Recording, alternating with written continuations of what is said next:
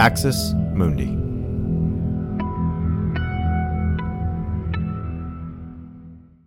You're listening to an Irreverent podcast. Visit irreverent.fm for more content from our amazing lineup of creators.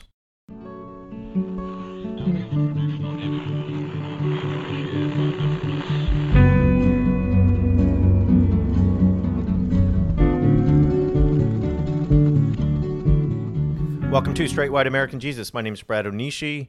I uh, am here with my co host today. I am Dan Miller, Associate Professor of Religion and Social Thought at Landmark College. Uh, it's good to see you, Brad. I feel like we've, it's a little weird. It's been like 95 degrees here and it's like 65 today. How is it in sunny California where you we are? Actually, yeah, we actually did not get the heat wave that has been terrorizing the uh, the West Coast and Canada. So uh, we we've been lucky. We've been in the 80s, or uh, and uh, others have been in the hundreds and the 120s. So it's it's been tough. Uh, fire season is starting, so there are fires out here now, and so uh, everybody's just bracing for a very difficult summer. But it is Dan Fourth of July weekend, and we need to talk about it. Last year on Fourth of July weekend, we talked about Frederick Douglass and what to the slave is Fourth of July. I wanted today to, to open with some words from James Baldwin, and uh, they fit in with some events that have happened this week and, and some things we'll get to. So here's what Baldwin says. Uh, these are from various sources in Baldwin. So Baldwin says in 1959 any honest examination of the national life proves how far we are from the standard of human freedom with which we began. He said a couple years later, in 1962, societies never know it, but the war of an artist with his society is a lover's war, and he does at his best what lovers do, which is to reveal the beloved to himself, and with that revelation make freedom real. It is precisely because I love America more than any other country in the world, and exactly for this reason I insist on the right to criticize her perpetually. Uh, I I wanted to bring this up, Dan. We've had Gwen Berry this week. I know you, I've been tweeting and writing about Gwen Berry. You'll you'll probably talk about uh, what you saw in her protest and the reactions to it. But last week we did some close readings of text. I wanted to do that just to, to start today. Baldwin says the war of an artist with the society is a lover's war. And then he talks about the right to criticize America perpetually because he loves America more than any other country. That's how I feel. Uh, I feel like this is the country of my birth, this is my homeland. And my criticism of the United States is not a reflection of my hatred of the United States. It's my uh, it's a reflection of my desire for the United States to live up to its potential, to be what it could be, uh, to uh, live out the principles that it has set forth as its guiding lights. And so there's always this reaction. If I tweet about this, inevitably someone's going to tweet for me to leave the country, get the hell out of here, all that. And I just love Baldwin's words here because he says, it's precisely because I love you so much that I want you to be the best you can be. And I, you know, he likens this to a lover and and how you know we all want those we love to be the best they can be to reach their potential and sometimes that means we have to be the people in our families lives and our loved ones lives who tell them the hard truths because no one else can and no one else will and i, I feel like that's part of what we do on this show or at least we try to and I, I really do love baldwin's words here on fourth of july weekend what do you think I think it. I, I, agree with everything you just said. I agree with everything Baldwin said. No offense, he says it even better than Bradley Onishi, uh, which is why he's James Baldwin.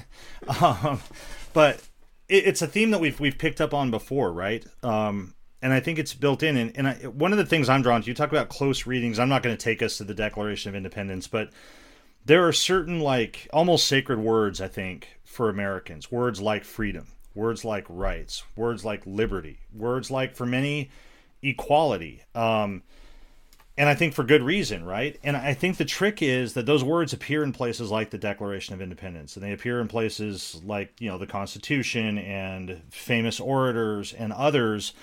And what protesters like, well, figures like Baldwin, if you want to call him a protester, or somebody like Gwen Berry in the last week, what they're picking up on is the promise in those words and the gap between what those words can mean and what they can signify and what they can symbolize and what they have actually been right? And and one of the complications is that oftentimes you know the the same framers that we revere the same thinkers that we revere who use those words they didn't harbor those things if people study uh, some of these things it's it's really it's it's can be disheartening to find out that like John Locke when he talked about liberty and equality and these kinds of things he didn't he didn't have people who weren't white in mind when he talked about those things. Immanuel Kant, who's somebody that you're familiar with and I'm familiar with, he's not a name that like most regular people read, but he was another one of those thinkers whose thought uh, on on humanism and what it is to be human and human dignity and human rights is really really central to that whole tradition that comes out of.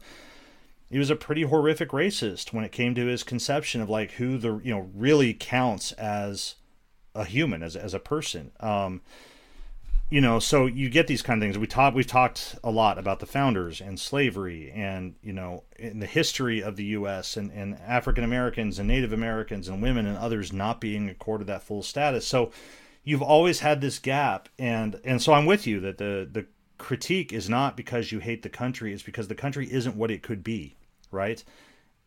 And the reason that I don't go out and protest against, you know, directly like what's going on in like say Belarus or someplace like that is very frankly it's not my country it's not the place that holds that promise to me and I know for lots of Belarusians it is and so they protest right it's that, it's that same kind of idea. And you know you mentioned Gwen Berry and the the point I just wanted to make is that you know after the backlash that she received to her protest she said you know I never said I hated the country right? And she she makes essentially the same point that so many people do that she is protesting because it is not uh, for her people, as she said, for, for African Americans in particular, it is not what it has promised it would be or what those words sound like they mean liberty and equality and freedom and rights. And so uh, I'm with you. And I think that that's why, for a lot of us, I think the 4th of July is a really kind of conflicted sort of emotional space that we occupy because oftentimes I think the other thing that happens is you get, and this is the way that the logic of the right works, and people need to be aware of this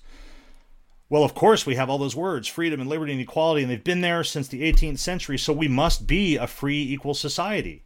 That's how it was. It's been 250 years. Of course, we're a free and equal society, right? And so every time we come into the 4th of July and I go to a fireworks display and I'm, I'm there and I'm, I, am i am really torn by so many kinds of emotions of like, yeah, the patriotism and pride, but also discouragement and frankly shame at like what the his you know what what some of the history of our country is and and sometimes what those frankly militaristic demonstrations might mean and, and all that kind of stuff. So i think it's it's worth remembering that. And and i feel like we everybody I'm a big we there we just have to learn to live in that ambiguous space and to try to keep pressing forward um, and and never be satisfied that that we have fully plumbed the depths of words like liberty and equality and freedom.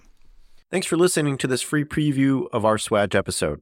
In order to get access to the full episode and so much more, become a Straight White American Jesus premium subscriber by clicking the link in the show notes. It'll take you like two clicks, I promise. In addition to getting access to this episode, you'll have access to the entire SWAJ archive, over 550 episodes. You'll also get an extra episode every month, ad free listening, Discord access, and so much more. All that for less than six bucks a month, and it helps us keep our flag up and continue to safeguard democracy from religious nationalism, extremism, and rising authoritarianism. Check it out. It's not hard, I promise.